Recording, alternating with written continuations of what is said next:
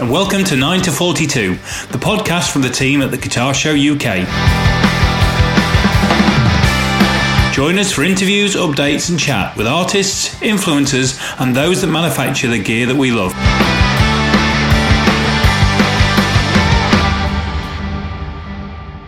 Hello and welcome to 9 to 42, the podcast from the guys from the Guitar Show UK. Uh, my fellow host Jace Hunt is with us. Hi Jace, how are you? I'm all right, and I like I was the first time you asked me when you forgot to press record. yes, yes. So I've, I've managed to get away with it for 20 seconds. This is the second take of this because I forgot to press record, uh, and I'm going to get mercilessly ribbed for this for the remainder of the evening. But. Uh, much the amusement of our guest as well tonight. Uh, I'm I'm hugely proud to have Steve Rothery from Marillion on the on the call tonight because I'm a, I'm a long term fan and a bit of a fanboy of Steve's. So Steve, how are you? It's lovely to have you here. I'm good, thanks. Uh, yeah, doing well. Um, yeah, four months into uh, lockdown, and I'm not bored yet.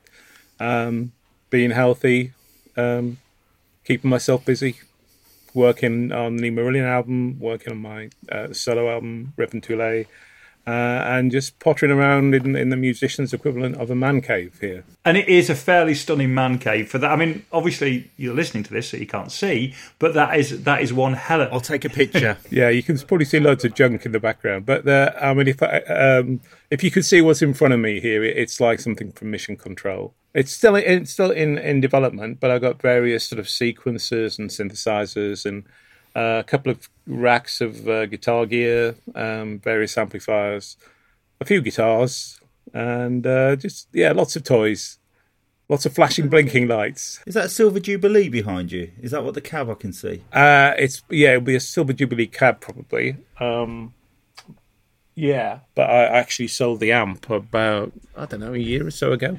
But there is a Marshall uh, there. You probably can't see because it's out of shot, which is an old um, I think an early 80s or late 70s Marshall, which is the favourite of the Marshalls I, I had. Uh, I've got a, a Friedman um, amp here. I've got a, a, my pitcher, which is a bit like a Dumble. Um, I've got um, one of my Groove Tube setups with a Dual 75 power amp and a Trio preamp. Uh, is, that an, is, that an, AC30 in the background? Yeah, it's one of the reissue AC30s um, with a cabinet underneath with some um, Celestion blues in. Um, Very nice. And sitting on top is is uh, one of those Iron Man attenuators, which I'm going to plug into it because that's the only thing about the AC30. To get it sounding good, you're going to kill yourself, really. Yeah. So I've used I've used different attenuators on it in the past, but but that's supposed to be the best sounding one. So, and I've got the uh, UAD OX, which I use as well. Yeah. So it's yeah, I, am quite interested in the ox. I've heard really good things. I'm also looking at the um, is it the Captor X, which is the new one on right. the market, which is about a third of the price of the ox, but yeah. apparently does the same thing. I've used one of the two notes before, which was kind of okay, but I, have got my main recording setup. I've got a, um, a Royer ribbon uh, and uh, and a 57 on on on uh, one of the speakers on the on the Jubilee cab. Uh, but I've, we've also got a, a, stereo feed from from the OX. And when I've been recording recently, there's nothing much to choose between the two. And obviously, if you're using the OX, then you've got no problems with noise levels, and uh, yeah, you can actually EQ something as you hear it, as opposed to trying to compensate for what's happening in the room. I did actually for the first time ever at NAMM, and I've been to NAMM I don't know, 20 times. I actually sat this year and watched a demo of the Ox, and just sat there like a punter watching it. I mean, normally I'm just bouncing from meeting to meeting, but it was utterly fascinating. Yeah, I, I think it's really good. I think there's a musicality to a lot of what they do, their plugins and and uh, you know their kind of know-how. I think they've kind of pretty much nailed it in terms of you know I've got a I've got a um, a Kemper set up there as well. That uh, what can you say about that? You know, it sounds great. Um, mm. But I, if I was recording, I would I would prefer to use a real amp. Uh, although I haven't profiled my amps with it yet. Um, but in a live situation where you're flying in for a gig, uh, that is where it really comes into its own. You know, if you if you don't, if you can't take your your full rig and your pedal board just having something that you can carry on the plane uh, Yeah. and set up through any four x twelve or whatever is is really uh, pretty special. Because you've always you've always incorporated a lot of tech into your setup, haven't you? It's not. I mean, this is. Uh, be, it would be fair to say you've never been one amp, one pedal. No, from from our second album Fugazi back in '84, I was using a two amp setup, um, using like a Marshall for the for the uh, grungy power chord stuff, and and then a Roland JC 120 for all the clean stuff and all the solo stuff. Uh, and I kind of used that setup pretty much up until about 98, 99 when I started using the Groove Tube stuff with my blade guitars, and, and that kind of became a different chapter. Um, but I, you know, the JC is, is a fantastic sound. Nothing sounds like a JC 120.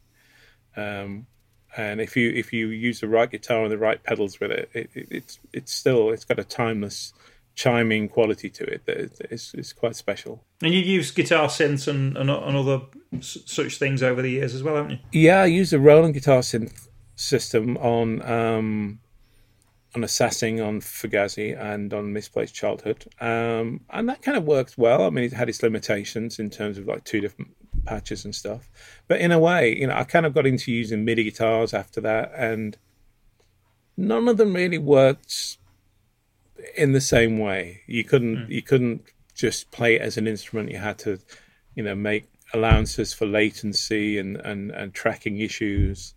Um, so yeah, it's still probably my, my favorite is is that original uh, GR five oh five, I think it was, and the floor controller, little blue unit. Do you still have that? Uh, no, again, I sold it. The- One of those periods of time when I was skint, um, when, after we got dropped by EMI, when we had the three albums on on the independent label. Um, yeah, a few of my uh, guitars unfortunately had to had to go. Uh, I- but I have actually just bought one of the guitars uh, in the states. A friend of mine's bringing it back from the states for me, but I don't have the synth unit. I, I might pick one up. I used to have a lockup with a band in the early 90s that were probably Birmingham's answer to Marillion uh, called Arc, I think. Okay, I've heard of them. Yeah, And, and they they ripped off pretty much everything, everything about Marillion. It, it complete, you know, the the lead singer used to wear a bit of that face paint, not in a kiss way, but you know, Right. Um, I mean, so that's like Fish did for a while, Yeah. uh, and their guitarist had one of those guitars as well. Clearly, I mean, Right. everything about them was, was just ripped off from what you were doing. well, inspired by. Yeah, but that's okay because you know we shared a lock up them, and we pretty much ripped off the Dogs D'Amour, Guns and Roses, and everything else at the same time as well. So yeah, uh, got- everyone's got influences. The thing is to have enough different kinds of influences so it all mixes together to create something unique, really. And you said you've been working on the Marillion album um, and your solo album while you've been in lockdown. Now, um, I guess I mean I know a little bit away uh, about how you guys were, but you you you jam a lot, don't you? You you that's how you Yeah. kind of start to uh, piece piece an album together. Yeah, and we we were doing that up until lockdown. Um, uh, you know, around you know when we were around and, and, and, and rehearsals for tours, etc. So yeah, we got we got a lot of ideas already. Then obviously lockdown happened, and um, I'm sort of shielding. Uh, so I I haven't actually worked at the studio. I'm going to go there for the first time in about three weeks' time. Um, So hopefully, if if the rest of the band uh, um, make it back from Spain or Brazil or wherever else they are at the moment, uh, we'll all be in the same room together for the first time in probably five months. And if I'm right, as part of that process, you effectively capture everything you jam, don't you? And then and then Yeah. review the things that that are interesting. Yeah, it's not how we've always written, but it's it's sort of a way of working we kind of gravitated towards, I suppose, after we stopped working with Dave Meegan. Um, and maybe it was a way of avoiding arguments. I don't know. Um, yeah, you know, it's like you, you have five people, you have five opinions um, about what constitutes good. Uh, and it's fine if you've got a producer who, who will say, yeah, this this this is what you should be doing. Um, but I think in the early days with Mike, he, he was a bit wary of doing that with us. So we just we just kind of jammed and jammed, and then eventually uh, he helped us put together the tracks that became somewhere else. Uh, But you know, we, we, we produce albums ourselves, uh, and sometimes that worked, and sometimes it was a slow, long, painful process, uh, and we did argue. So that's why having having a producer as a referee um, is a good idea. And the, your current producer, Mike Hunter, you work with.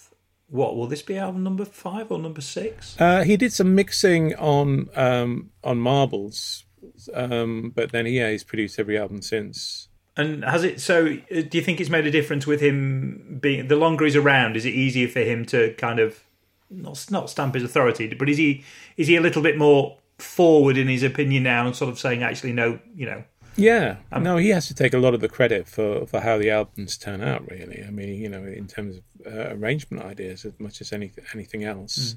Um, but you know, he's an incredibly talented guy. You know, he's got a degree in, in, in classical arranging. Um, you know, some of the things on, on, on the last album wouldn't exist without without Mike's input. and an Everton fan to boot. Well, yes, It seems to be the thing I always end up talking to him about. So, so obviously, yeah, you've been able to work on Marillion in, in the background, and we, um, but you've been working on, on on a solo project at the same time. Yeah, I, I had this idea a couple of years ago to do a space themed instrumental album. Um, it's not really a sequel to my last album, uh, The Ghost of Pripyat, which was kind of like a, a, band album, really, uh, even though Dave Foster and myself wrote, wrote the music. Uh, with this, I wanted something that, with a slightly different identity, so um, I did some writing with Riccardo Romano, the keyboard player in my solo band, uh, with the idea of creating something a bit more sort of cinematic. Um, and yeah, I released the first track um, last year, uh, and I've just about finished the second track. Um, so another five or six to go. Um, and my plan is to launch a crowdfunding campaign for it at the end of September. Um, and then it will be released sometime next year, whenever it makes the most sense, really. So it doesn't clash with the Marillion album. Um, and hopefully, if things have, have eased at that at time, so I can you know actually do some promotion for it. Um, and it's going to come out uh, on Inside Out, which is part of Sony. Your previous solo album's not that long ago, is it? I mean, how many years in Um, between? yeah, it's six years now, actually. 2000. Oh, is it six? Yeah. Right. Um, so yeah, it's, it's it's been a while, but then again, we've you know we've been very busy with Marillion. Really, it's not like Hmm. we uh, sit around twiddling our thumbs. Um, Well, no, because you you've all got fairly vibrant thing. Well, you've all, you've all got seem to have things going on outside of the band as well. yeah, you know, I play with various people. Played with my friend uh, Gabriel Agudo's album. Uh, I did some recording with Thorsten from Tangerine Dream for a project that we're doing together, uh, which sounds great. Um, so I like to keep myself busy. You could say. I'm never bored. Apart from maybe during lockdown. Yeah, not even that. Yeah, I mean, you've got Netflix and Amazon Prime, you know. Well, well, actually, in which case, let's as you've mentioned it, let's go there. So, best thing you've watched through lockdown on either Netflix or what's the best thing you've binge watched? Oh, um, well, we it's the thing, you know, you most of the stuff I've already watched, but uh, we caught up on Vikings, which I, I really like. Um, Last Kingdom. Um, don't know. I mean, probably The Expanse. I don't know if that was before lockdown started, but uh, my wife had not seen that, so we watched that. Um, just about to start watching. Uh, is it Dark or The Dark? The German Yeah, yeah, series, yeah, yeah. which I've heard great things about. So you know, the thing is, I'm kind of usually in my studio work until about half eight, nine o'clock at night. So it doesn't leave much time to watch anything really. You kind of go in and uh, you know have a coffee uh, uh, or whatever, and, and watch TV for about an hour, hour and a half, and then uh, that's the end of the day. But uh, you know, So it's you've good- not had- to have. You've not had a cheeky day where you've you've watched an episode at nine o'clock and then in the morning and found yourself still there at three thirty in the afternoon. No, I've got too much to do really, and I think I'm still Right. so excited about music that I, you know that's kind of that's that's my pleasure as well as my job really, which I suppose quite is is rare that you can enjoy doing your job so much. That's it's just me then, isn't it? I feel really guilty now. Yeah, it's just you. It's just me. Yeah, it right, is okay. just you. I've been working my Right. arse off since lockdown. Right, right, okay. It is just me then. I really enjoyed. Um, I don't know if you've seen this. This is an iPlayer one. Um, Devs, which was um, this kind of dystopian drama that was from Alex Garland, who's the guy who wrote the, the Beach, isn't he? Yeah. Uh, and and that was and it's got. I, I was attracted to it because it's got the guy in it, um, Nick Offerman, who played Ron Swanson in Parks and Recreation, and I'm a huge Oh, fan okay. of Parks and Recreation. Yeah, me And too. think- It's great. It's really funny. Yeah, fantastic, and I think Ron Swanson is just the coolest person on the planet. Definitely. Um, so he's in this thing, and it's it, but it's it's and it's a sci-fi ish thing, but it's weird. But it was really, it was you know it was confusing and it was you know beautiful and it was bonkers and yeah. So if you haven't seen Devs, Okay, I'll try check it and out. try and try and grab Devs before. And there's I think it's only six episodes, so uh, right. it's not it's not ridiculous. But yeah, Devs is my that, that was my my big one from lockdown. But there we go. Excellent. But there we go. Yeah. Um, I, I, I, I suppose the, the obvious question really is how do you survive 40 plus years in the same band? Whew. Um, I suppose it's different things. It's it's being in a band with the right people.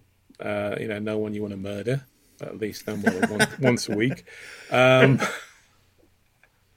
uh, other than that, it's it's having the freedom to make the music that you love, uh, and and you know, ninety nine point nine nine percent of our career, we've pretty much done what the hell we wanted, and the record companies taken it and the fans have taken it and you know that incredible freedom um, means that you don't get bored at work really. You know you don't feel like you, you're writing to a formula. You can take chances with every record and keep it fresh and interesting. Um, and yeah we have the best fan base in the world.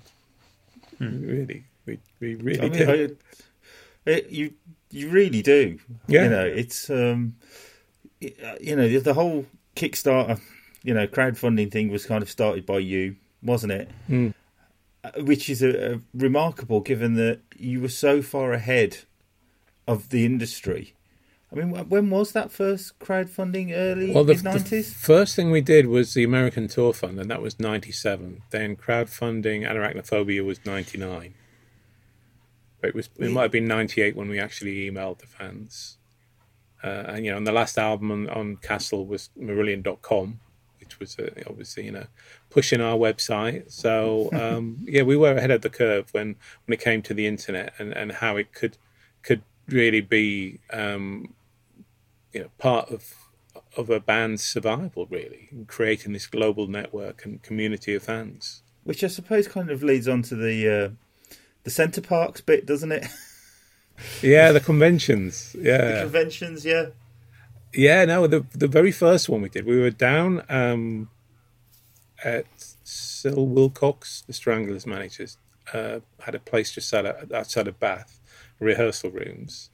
Uh, where, and a recording studio actually where the Wurzels were working, funnily enough, when we were in there, right? You're out there, Ant.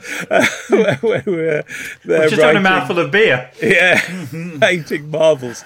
So you can imagine that was quite a surreal experience. Um, but anyway, um, Sil managed to strangle us, and they did one of these fan club type events at Pontins. Uh, and he said that'd be a great idea for you guys. If you like, I'll I'll uh, I'll run it for you. I'll I'll set it up. So we did. We had the dubious pleasure of playing at uh, Pontins, um, only once, mind you.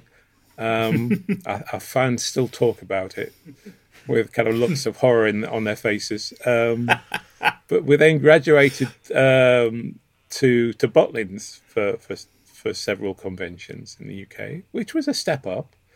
Uh, and then eventually we made the giant leap up to Center Parcs in the Netherlands. Um, so that kind of became the flagship event, and and it, it's kind of grown over the years. You know, we've done conventions in Montreal, um, one in Chile, um, uh, one in Portugal. Um, where else? Well, I think that's that's that's it. That's oh, in the UK, of course. Um, but and we're looking at doing a couple of other places when we eventually do the next lot, which was supposed to be next year, but which will now be uh, 2022. So I, I've never been on one of these fan conventions. I, I have um, several times contemplated going on the Kiss cruise. Um, the family don't want to come with me, and it, it does cost an absolute fortune. And I just wondered, what's it like from the artist's point of view? Are you kind of like stalked around Center Parcs? Not at all. No, they're, they're nicest people you could imagine. You know, it's three thousand of your most diehard fans from around the world, and you know, occasionally you stop and sign autographs and stuff, or people just say hi. Um, I, I, think that it's it's kind of people's enthusiasm seems to be building though. The last time we did it, uh, I traditionally got in. There's a couple of bars there that the fans go in afterwards and do like rock karaoke and various things, and I normally go in and meet some of my uh, friends there and have a drink with them. But the last time I, I, went, I couldn't even get in the door. You know, it was just like, kind of, uh, which was you know, it's it's nice in a way. It does get a bit exhausting if you just played for two and a half hours to be stood there for a, for another hour, um, signing autographs and taking selfies with people. But you know, there's worse ways to make a living. Um, yeah, so here's a, you know, and um, Center Parcs isn't the most uncomfortable holiday park either, is it? I mean, it's quite no, a... no. I mean, the the, uh, the cottages we're in are, are, yeah are quite comfortable. I bet you get the nice cottages, don't you? That of I can't afford. Yeah, they've got the saunas built into them, all kinds of yeah. things. Yeah, yeah, on the beach. Yeah. Fabulous. so, I mean, having been to the UK ones, I've not been to one of the ones abroad, but I've having been to the UK ones there, there's also a lot of work involved in the fact that you play three different sets over three nights, don't you? Yeah, and they swap the band things in the Netherlands um, and various other things. Yeah, you can guarantee that it's it's probably eight, maybe even nine hours worth of music you have to try and hold in your brain, and probably I don't know thirty or forty guitar solos that you're expected to play note perfectly. of, course. of course. and of course, you know, you quite often you choose the most obscure songs, some of which you've never played live before, or yeah. if you have you played once 10, 15 years ago. So uh, trying to commit all that to memory and then trying to keep it in your brain without it dribbling out your ears is uh, quite a challenge the problem with having 3,000 die-hard fans is we do all know when you play something that we've never heard before. Yeah, well, there's uh, there's one of the convention DVDs where we play No One Can, and I just crash and burn during the solo. And, you know, I've played it every other time we've played the song, however many thousand times, I've played it perfectly. All the times in the rehearsals, I played it perfectly. All the, all the sound checks, I played it perfectly. but, you know, like I say, when you've got that much music you're trying to hold in your head, it just takes that little moment of doubt, you know, mm. and that little voice saying, You're going to mess this up, you know, yeah, shut up, you know. And uh, lo and behold, you have, uh, yeah, something that's pretty ugly. I'm like that every time I have to play a guitar solo. I was going to play rhythm all night. Comes to a guitar solo, and there's just like someone in me again. You're going to mess it up, you're going to mess it up, and I invariably do. Yeah. Yeah, I, th- I think sometimes you it's like turning off that little voice. Really, it's yeah, whatever it takes to blank that out, mm. um, because it's like you know it, your brain knows it, your your fingers know it, um, and it's it's a conscious part of your brain that sticks the spanner in the works. So it's kind mm. of just telling that where to go really for long enough to get through it. I suppose the only thing you've got to fall back on is the fact that Mark's keyboard rig will probably fall over within thirty seconds of uh, of you of you doing something wrong. So you'll probably, well, you know, yeah. I mean, that's more than a 50-50 chance sometimes.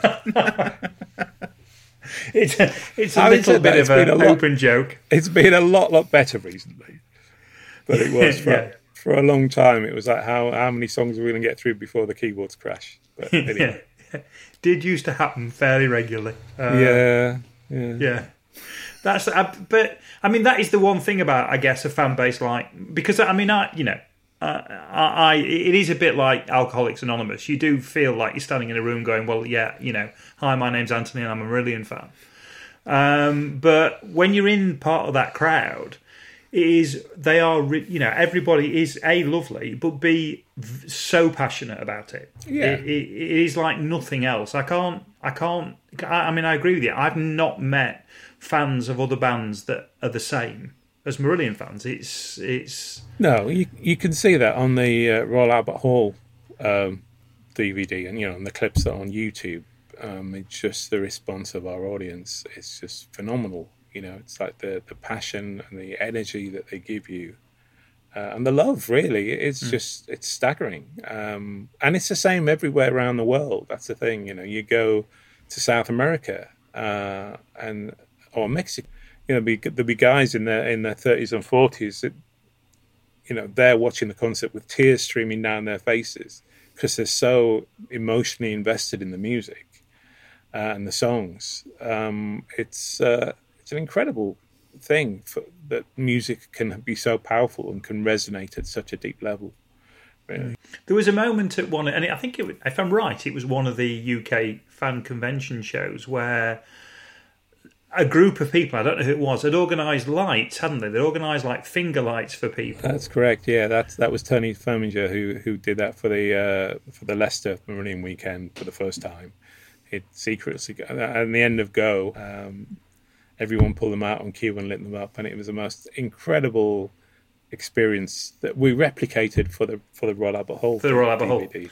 Yeah. Uh, but uh, yeah, just amazing. Um, I I mean, I was I was in the audience for that, and I didn't know what was happening. I had no clue at all. Um, and and there was this just this point at the end of a you know, there's a lovely outro at the end of this song, and literally the entire audience just lit up. Yeah. they, they, they just all activated these little. They were like rings, weren't they? Like little ring yeah, things that. You, kind of multicolored sort of yeah. yeah. And, But no, and then and I, and I assumed I'd missed something. I assumed it was something that everybody knew about and that the band knew They about did- and everything. they and did, it mate. actually It's a was club. it was the first night of that night. It's the Don't Tell Ant Club. you know, everybody else is a member. yeah, well, yeah, th- th- there's a few of those. There's one of those in my house. um, but um, you know, but no, it, it, it's things like that that are just so unique. Those little moments, and and I think the way and the way that Marillion fans communicate with each other, and it is an extended family. They are you know, you go to you, particularly the convention shows, and you go and you just see all these people who, who the it, that's the only thing they've got in common. Yet they've become lifelong friends. Oh yeah, people you know meet, get married, um, yeah, like I say be- become lifelong friends um, and form yeah incredibly tight friendships. Um, It's like one in, one in every ten of their children called Kayleigh. I don't think so much of those people. There's some of them maybe, but uh, uh, there are a lot of Kayleighs around though. Th- There are a lot of cases around. There are, yes. Yeah, I, I heard somewhere. I have. I, I know. I don't know if this is true or not, but I heard that that was a name that you'd made up that didn't exist before. Then is that Well, it, right? was, it was the names um, of Fish's ex-girlfriend, whose name was Kay, and her last name was Lee. So Kay Lee was, was right. I see. that became, uh, yeah, a girl's name. In the, and the spelling's afterwards. unique. I think. I think the spelling's unique from there, isn't it? So Yeah. everybody you see who's with it spelt that way. But yeah, a- she was kind of Fish's true true love, really. I think, and uh, it was his way of apologizing apologizing to her um, for being um, such a tool. I do remember the top of the pops performance. Was that the one where Fish had lost his voice and he kind of had he, all the lyrics written on a? That was? Lavender. Oh, was that Lavender? Was it? I think. I don't know. They all blur together. uh, my my memories of Top of the Pops, and we did it maybe a dozen or so times. It's just like when we did things like Punch and Judy, and, and seeing all these young kids trying to dance to what we did, and bemused expressions on their faces, like yeah. and and it was all very sm- Smashie and Nicey or whatever it is. You know, it was all it, it was very much like that. Yeah, yeah. When you think back now, they always kind of hone in one sort of like rock band Yeah. with you know a load of pop pap. Really, wasn't it? You know, I would imagine Sinitta was on just before you or just after you. Oh, or yeah. something. Yeah. No, it's very strange, very surreal. I mean, then going up to the BBC bar afterwards, you know, and uh, you'd bump into Lemmy. Uh, it's just, yeah, quite a strange experience. And am I right in saying that th- around about that time you were also did, did were you one of the bands on the Young One? Um, I think, uh, yeah, Neil said, why don't you play some good music like Hawkwind or Marillion, I think. Right, but you were never one of the bands they cut away no, to. You never, no, we never got played, played on it. Right, okay. I, I had it in my head that you, but that I, I was like everyone at the point in time watching the new ones because I'd been expressly told I couldn't watch it. Of course, yeah. So- no better reason to watch something. Yeah, yeah, Because at, no. 'cause at the age of 11, it's the best swearing on yeah, TV. yeah, yeah, yeah. I mean, I know by today's standards it's incredibly tame, but It you know, is, back yeah. then, But, but back then, yeah, it was very cutting edge. So I turn to a slightly more serious topic, I guess. Um, there's been lots in the press, um, and we and we've talked about it a bit on the podcast about the effect of COVID on live music, um, and more importantly, that for so many people now, live music is one of one of the, the well, it is the primary income stream. Um, because obviously, you know, the money from the ticket sales plus the money from the merch and all those kind of things, there's you, you're not making as much money from recorded music. Um, and I know it's different from Marillion because Marillion still managed to sell a lot of product, which is you know which is great. But for a lot of a lot of bands, that you know that's not happening. And the Marillion um, the Marillion team is, is is also very much a family. So you've worked with a you know a group of people who you tour with and who and who run the you know help run the Racket Club. Um, how how is everything with with the group? Because I mean, I've ended up getting to know, you know, the the guitar techs and the you know, and Phil who does front of house, and you you know, Yeah, I think well, it depends. Um, you know, the, most of them are managing to keep busy doing other bits and pieces. I mean, Phil, our sound guy, mixed the sound for my um, Steve Rothery Band DVD that'll be coming out in the next few months. Um, but other than that, I don't think he's done that much. Um, just kind of tried not to go crazy. Um, No, it's it's it's a tough time, and and things aren't going to change that quickly. I don't think until there's a vaccine.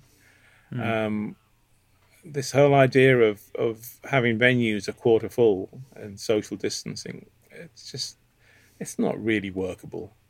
No, Um, I mean, the whole thing about the driving concerts again. Um, I was speaking to my friend Thorsten from Tangerine Dream, and he'd just done one of those in Germany. Uh, and he said the the car furthest away from the stage was one kilometre away. you know, everyone's listening on their radio in their car. But I mean, you know, uh, yeah, that's not going to a concert, is it? no, no. I mean, they've cancelled all the ones in the UK now, haven't they? And, Yeah, and whilst, whilst Live Nation sent a- an email that said, "Oh, it's because we don't know what's going to happen," blah blah blah. I actually think it's because they weren't selling that many tickets. No, I don't think there was that much interest. It was it was announced too too soon. I mean, if it was next spring, then they might have hmm. made it work. I mean, I'm I'm a bit dubious of, of some of the, the big, these big tours that have just have been put back from the end of this year till to early next year. I think that's too soon. Hmm. I th- I think um, autumn of, of next year is the only time you could really hope that things will have progressed far enough with a vaccine and and um, you know with all the other factors to make that possible. And of course, we've got Brexit to worry about. If if, it, if the world pandemic pandemic wasn't bad enough, uh, No. we, we then have the nightmare that could be touring in Europe post Brexit. Yes, uh, yeah, I'm awake. not looking forward to that. It's Yeah. um, No. it's one of the things because I, I teach at um, BIMM in uh, Birmingham, All right. and uh, it, it's one of the things that we've had to kind of you know get the students used to. They've never, you know, I'm old enough that I can remember before this freedom of movement and freedom of goods and everything, and you know, trying to explain to them that you know you're gonna you could potentially need just one document to get you into Europe, or you could need one for France, Spain, Portugal, Germany, you know, and and the the old days of when you had to, you know, you couldn't go through France, nip into Switzerland, and then into Germany. oh no, you couldn't go anywhere near Switzerland, really. Yeah. You know, I mean, you have to pay pay import duty on the T-shirts you take into the country, regardless of what you sell, um, or merch generally in Switzerland. It was always a nightmare when, when touring across Europe. So it's just no way of knowing, um, and I suppose it, it's it's down to how difficult um, they want to make life for for us as well. And you couldn't really blame them for making life as difficult as possible given the circumstances. Um, you know, maybe, maybe that's the thing. You know, we'd all tour with campers, and you just hire your, your camper in each territory and turn up with your guitar. Yeah, You know, I mean, that's about the only way I could see it, it being feasible. and you get your t-shirts printed in Switzerland. Yeah, I mean, I'm not. You know, as much as it's a nice place to visit, I I, I wouldn't lose any sleep if I, if, if I didn't tour Switzerland again. Um, Hey, isn't that where your guitar's made, though? No, it's not made there. Is it? It's made in Japan, but No, the company's based there, but yeah, the parts yeah. are. Uh, I mean, especially my original ones, uh, they're all yeah made in Japan. But yeah, no, so that's just a big question mark on top of the pandemic question mark, really. So Hey, uh, hey, Well, there's not a lot of love for Brexit round any of this call. I don't think. I think the number of times Jason and I have had quite, you know, arguments. Not arguments about No, it, but because I- we I'm- agree. We agree. Yeah, I, I, yeah. I think it's an act of absolute lunacy. But anyway, anyway, yeah, we'll we'll worry about the one thing that we've got in front of us before we start to worry about yeah. the huge behemoth that's Yeah. waiting behind it. let's w- worry about not dying first, and then we can worry about how the hell we're going to manage the tour. Yes, once we've not died, let's worry about how we're going to live. Jason, you had a question about Carnival of Souls, didn't you? oh yeah, sorry. And this is because I've already mentioned them once that I'm a big Kiss fan. So you released Carnival of Souls in 1996, and so did Kiss release Carnival of Souls in 1996. And I just wondered what had inspired the name, and was it something that was floating around in the ether at the same time? I think actually I, I announced it before Kiss, but it was from. It's one of those things where you're trying to find names for things like names for bands or names for albums, and it, it was a it was a film that released. I think it was done if it was a, a horror film. Um, so it was in like a film guide book. I mean, uh, the Wishing Tree was as well. Um, that's where that came from. Um, so yeah, you just try and find something that's not been done to death. And for Yeah, those yeah. those who don't know, that was a uh, that was a band. Uh, so the Wishing Tree was the band, wasn't it? And that was with a Yeah. a, a vocalist called Hannah. Hannah That's right, Hannah Stobart. We did two albums. We did uh, Carnival of Souls and then Ostara. Um, yeah, we had a lot of interest in various parts of the world. I mean, our Japanese label wanted to fly to Japan, but uh, I couldn't because my commitments with Marillion at the time. Uh, we did a lot of major sort of TVs in Italy. Um, unfortunately, it was one of those things that didn't resonate maybe with all the Marillion fans or even any of the Marillion fans. Whatever. the, it was one of those things where the, the people who, who heard the albums absolutely loved them. Uh, but unfortunately, not many people did. But it's great. If if my if my head my earphone cable would allow me to do it, I would get them both off the shelf because Oh, I, okay. Well, uh, I, I I I am a fan. I have them both, and I am I am a fan. So Well, I- I'm uh, proud of proud of them both. Really, Uh, you know, it was um, both of them. Well, most of them recorded in this very room. Um, so, but yeah, a great experience. And, and Hannah's, uh, yeah, she's part of the family really. So we we we, we see her and the drummer Paul, her husband, um, probably twice a year usually. Um, and at some point we might do a third album. We were talking about doing it um, about f- five six years ago, and then um, they uh, they had a had a child, which has obviously taken up all their time yeah. since. Um, but maybe uh, maybe at some point in the future we'll do something else. because that I mean I I thought um I certainly when I listened to the first one there was um little bits of all about Eve in there and I could I could trace things like that uh, in there but then of course I then heard some mostly autumn after that and thought and then almost did a link back the other way and thought well there's strains of bits of mostly autumn in there and uh, you know and it's that they're very very interesting albums very interesting albums. Yeah, no, I, I, I'm proud of them both. I got a question um, while we're talking about not Marillion stuff. Because you did a book, didn't you? Postcards from the Road.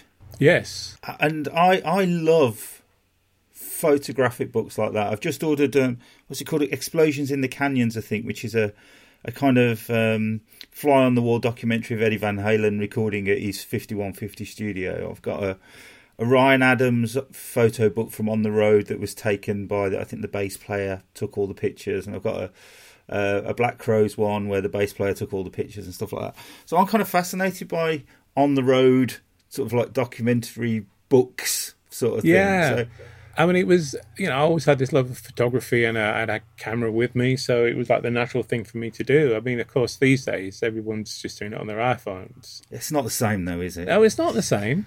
Uh, although there's certain shots you can you can do on an iPhone easier than you can you can do on a conventional camera. Um, but yeah, some of the other shots, you know, with anything with a telephoto lens or, or in low light, or some of the stuff that I like to do is like in digital infrared.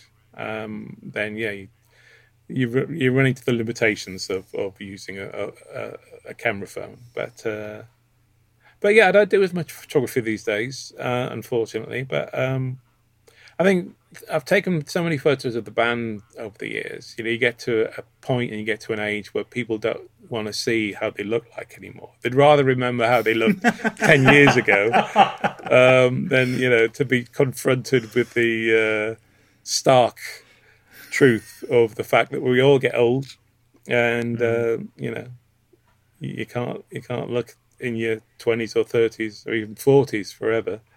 Um, you know. Oh, I don't know though. I mean, I think some some some artists own aging quite well. Yeah, I mean, some sometimes it's surgery, sometimes it's blood transplants. um,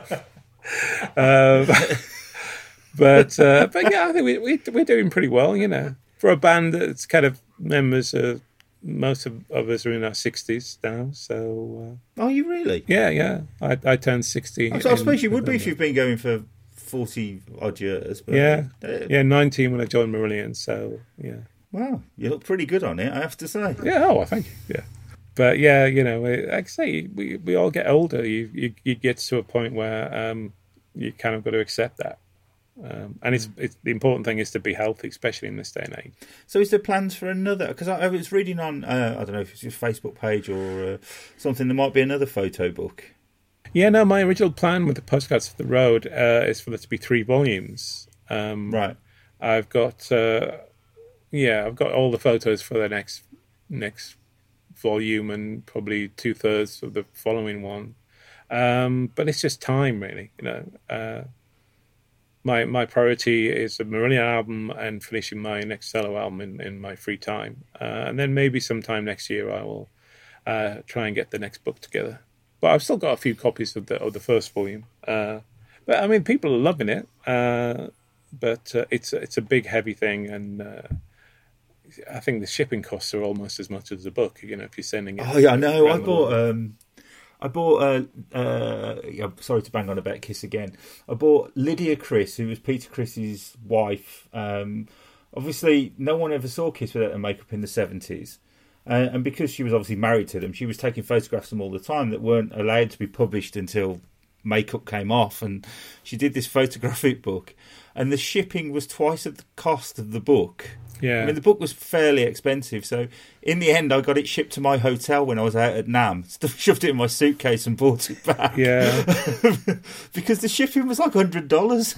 My book's available on Amazon now, so I think it's, they sold a few more copies because obviously their shipping costs are a lot lot less. Uh, but it is a problem if you're trying to do something that's like a proper coffee table book. Uh, you know, I think I, I didn't do it to make money. I did it because I just thought this would be interesting for the fans and the people who bought it uh, love it. So I think that's. I think we're we're in an age now where the thing that really sells is the behind the scenes stuff. You know. Um, yeah.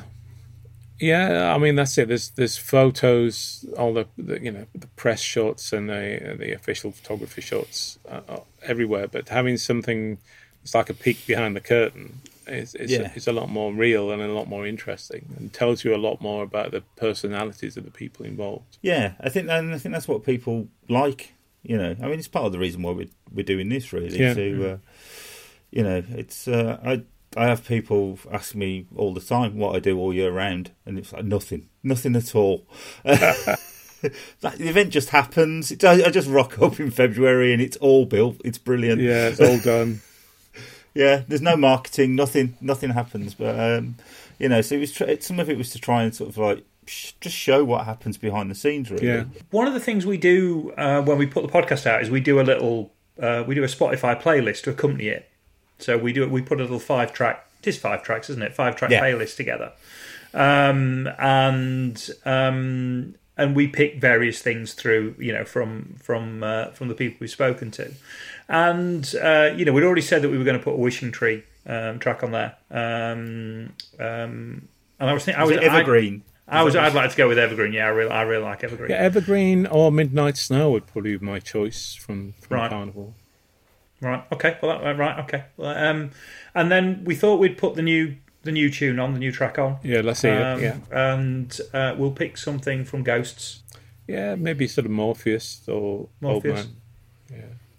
Um, which then leads us to the question you know I'm going to ask next. So, can you pick two Marillion tracks to put on that Spotify playlist? Uh, yeah, I can. Uh, Afraid of Sunlight and The Great Escape. Right, written those I down. thought that I thought that might take longer than that. Yeah. Yeah, okay. Because you know my favourite solo of yours is from Strange Engine. So yeah, that's uh, a long song, though. It's a long song for them to get. Yeah, but it's a high point when you get there. Yeah, no, But it is. a- I agree. Um, Uh, it's, uh, another one of my make it up on the spot and hope somebody records it solos. Um, yeah, a lot, lot, lot of my best solos. Uh, well, nearly everything I do is improvised, and uh, the band have learnt over the years just to record everything I do in case I do something good. Uh, and when I do, I then have to go away and learn it, which what happened with the, the Strange Engine solo and the Easter solo. Um, you know, it just happens in the moment, really. So did you just sort of blank your mind and just go for it? Yeah, I just try not to play the obvious thing, and I try and surprise myself. So you know, I have kind of like a, a rough framework of, of, of the, the key and the, and the notes and the scale, but then within that, I yeah, I try not to do the obvious thing. Um, and you know, one of the things I try and do, I suppose, is have little pauses in the phrasing, so it's kind of more like a wind instrument sometimes. Give it gives it a more lyrical quality. Um, and you know, bending and vibrato is a very important part of what I do. So uh, you just try and put it together and try to make it move around. Um, and then yeah, quite often Have it you seen? Have you seen the YouTube channel that's called Wings of Pegasus? No, I've seen. I've watched quite a few of this guy's videos. He just talk. I don't know who he is. Just a, a guy with a YouTube channel who talks about um, a, a player, a, a, a video sort of thing, and kind of analyzes their playing. And I ended up this afternoon. Um, God, don't tell my bosses at BIMM. Um, with this on uh, on the computer, and and he was talking about how important your your phrasing is and your vibrato. okay, And, and and it was uh, what was it called?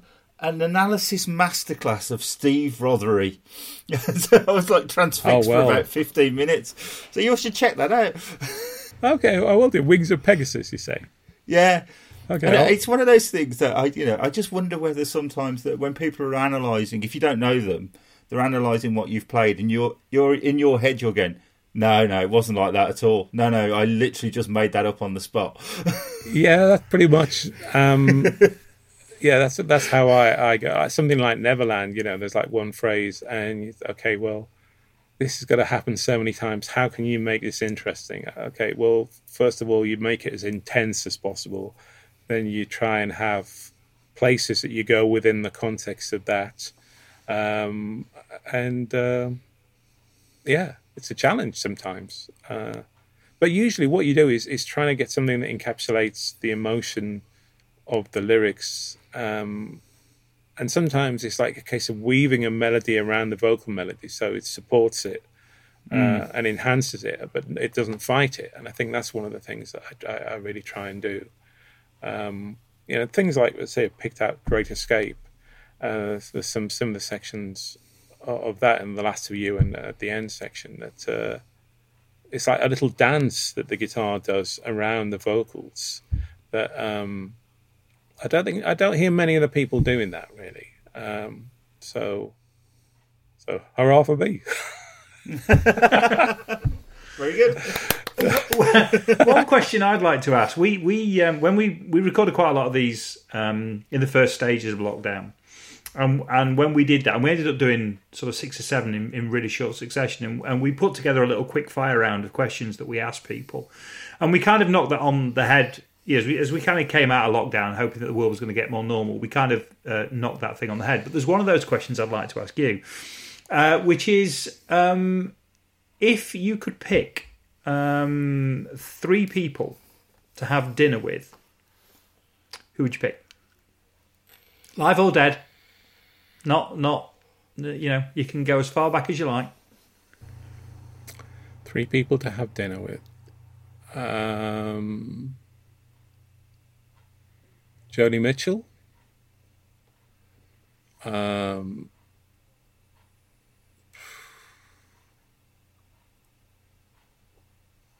Dave Gilmour, uh,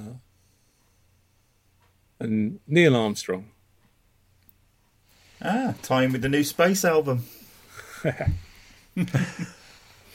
Like what you did there. Yeah. well, no, see, um, uh, yeah, I have a big love of space, and, and, and obviously Neil is such an icon. But um, I'm very fortunate as, to, to be a good friend of, of both his sons, Mark and, and Rick. In fact, if you see the Lucia video, uh, Rick's playing bass uh, when we when we were playing live up at the uh, La Silla Observatory in Chile last summer. Um, and thanks to Rick, I got to meet, um, know, various other people in the space industry. Um, so yeah, it's it's it's it's it's. I've got a lot of friends actually in um, in the European Space Agency, the European Southern Observatory, and and people that I've met through Rick. Really, That's weird. Thinking about it, my friends that were big Marillion fans when we were, you know, school and sorry to the age thing, but when we were at school and they were big Marillion fans, all went on to do degrees in physics. I wonder if there's a oh there's some kind of tie up between Marillion fans and heavyweight, you know, sort of subjects. yeah, maybe that. Well, that's I suppose that shows that we're uh, yeah maybe we're some way appeal to people who who want something a bit bit more adventurous, maybe or something they have to digest. There are there are exceptions. Yeah, well, yeah. Yeah, yeah. Sorry, yeah. yeah. There are exceptions. You also you also appeal to quite shallow Sheffield United supporters as well. So uh, you know there, there are there are definite exceptions. So just to to bring it back round to almost how we started really. So the the solo project, the Inspired by Space solo project, the first the first uh, sort of tunes, the first singles out, isn't it? Um, and and you can hear that already. And I think we'll put that on the we'll we'll, we'll put the the version that, you know this because I think that I don't know if there's two versions or not, but we'll put the, the one that's currently on Spotify. We'll put that. yeah. There's on a full length version which is on on Spotify, uh, or there's a video for the first two thirds of the song that's uh, on YouTube. Uh, including a 4K version, which looks pretty amazing. Yeah, and some of that footage is spectacular. Oh yeah, we well we we took a couple of drones there to, to film the, the live performance. We have various other cameras, and, and some of it is is the ESO footage that they've let us use. Um, and that's the amazing thing is that that's probably the least spectacular of the three videos that we're going to make. I mean, the next track that I've just about to finish uh, is called Moonrise over Paranal, uh, and Paranal is an observatory. Um, with is it six uh, huge telescopes, um, one of which fires laser beams up into the sky. You know, like the Death Star, but it's to measure the uh, the atmospheric uh, distortion. Um, and underneath this main dish, there's a series of like tiny little mirrors that are controlled by the computer. So any uh, distortion caused by the atmosphere is compensated for by by the mirrors, which increases the, the, the resolution of the image. Um, and you know these, these things are for detecting planets from around far off systems, and yeah, all cutting edge edge science. Um, so yeah, that's a, that was a, an incredible place. I've been there three times now, uh, and then Alma, uh, which is like a, a like a forest of giant radio telescopes up at five thousand meters, um, and uh, they were one of one of the uh, observatories that was responsible for that imaging of the of the black hole. Uh, whenever that was now, six months or so ago. Um, so yeah, I mean, incredible science at these places and really inspirational. Uh, I was talking to one of the scientists there, who's you know a lot of musicians again at these places, and this this guy was telling me how um, they detected in the in the interstellar gas um, the elements for sugar and alcohol. So it's it's, it's a universal, you see. Brilliant. And and the, the so the crowdfund for that's going to go live in September. Yeah, the end of September with a release some sometime that doesn't clash with Marillion in Yeah. in 20, uh, 2021. Yeah, okay. And the best place to go and find that information, we'll put a link on the on the Yeah, show I notes. mean- but that's your website, is it? Yeah, my website, steverothery.com. There's a mailing list there for anyone that's interested. You know, and I'm going to do various uh, versions of the album, like like I did the Kickstarter campaign for the Pripyat album. There'll be a uh, just a download. There'll be a standard edition, a special edition, and probably like an ultra edition with like a photo book, maybe, um, and surround sound mixes, Blu-rays, etc. So that's the kind of plan at the moment.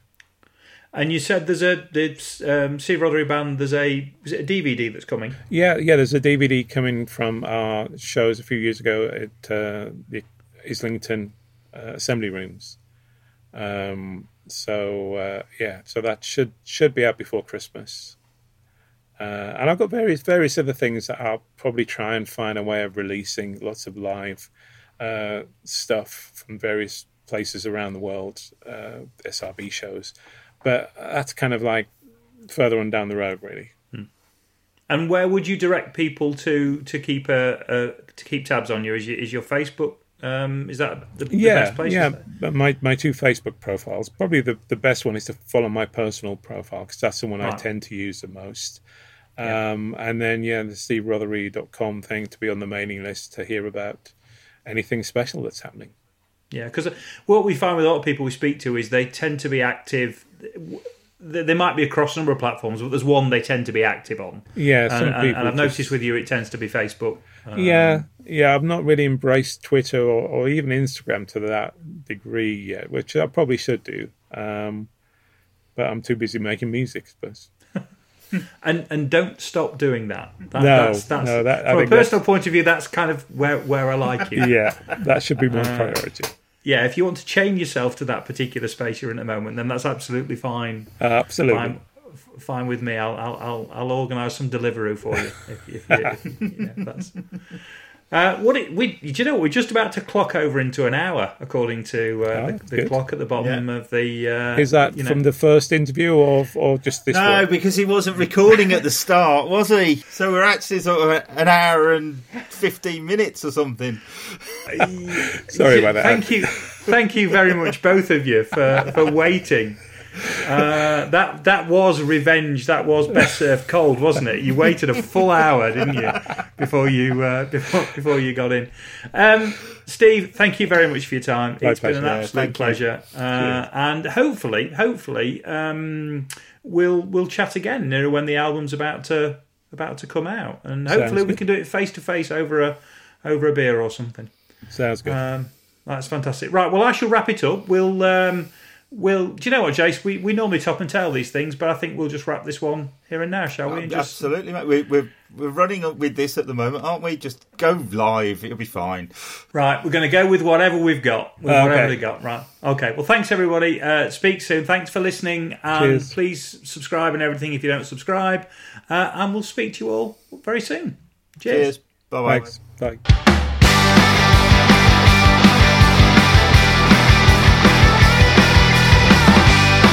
Thanks for listening to 9 to 42, the podcast from the team at the Guitar Show UK.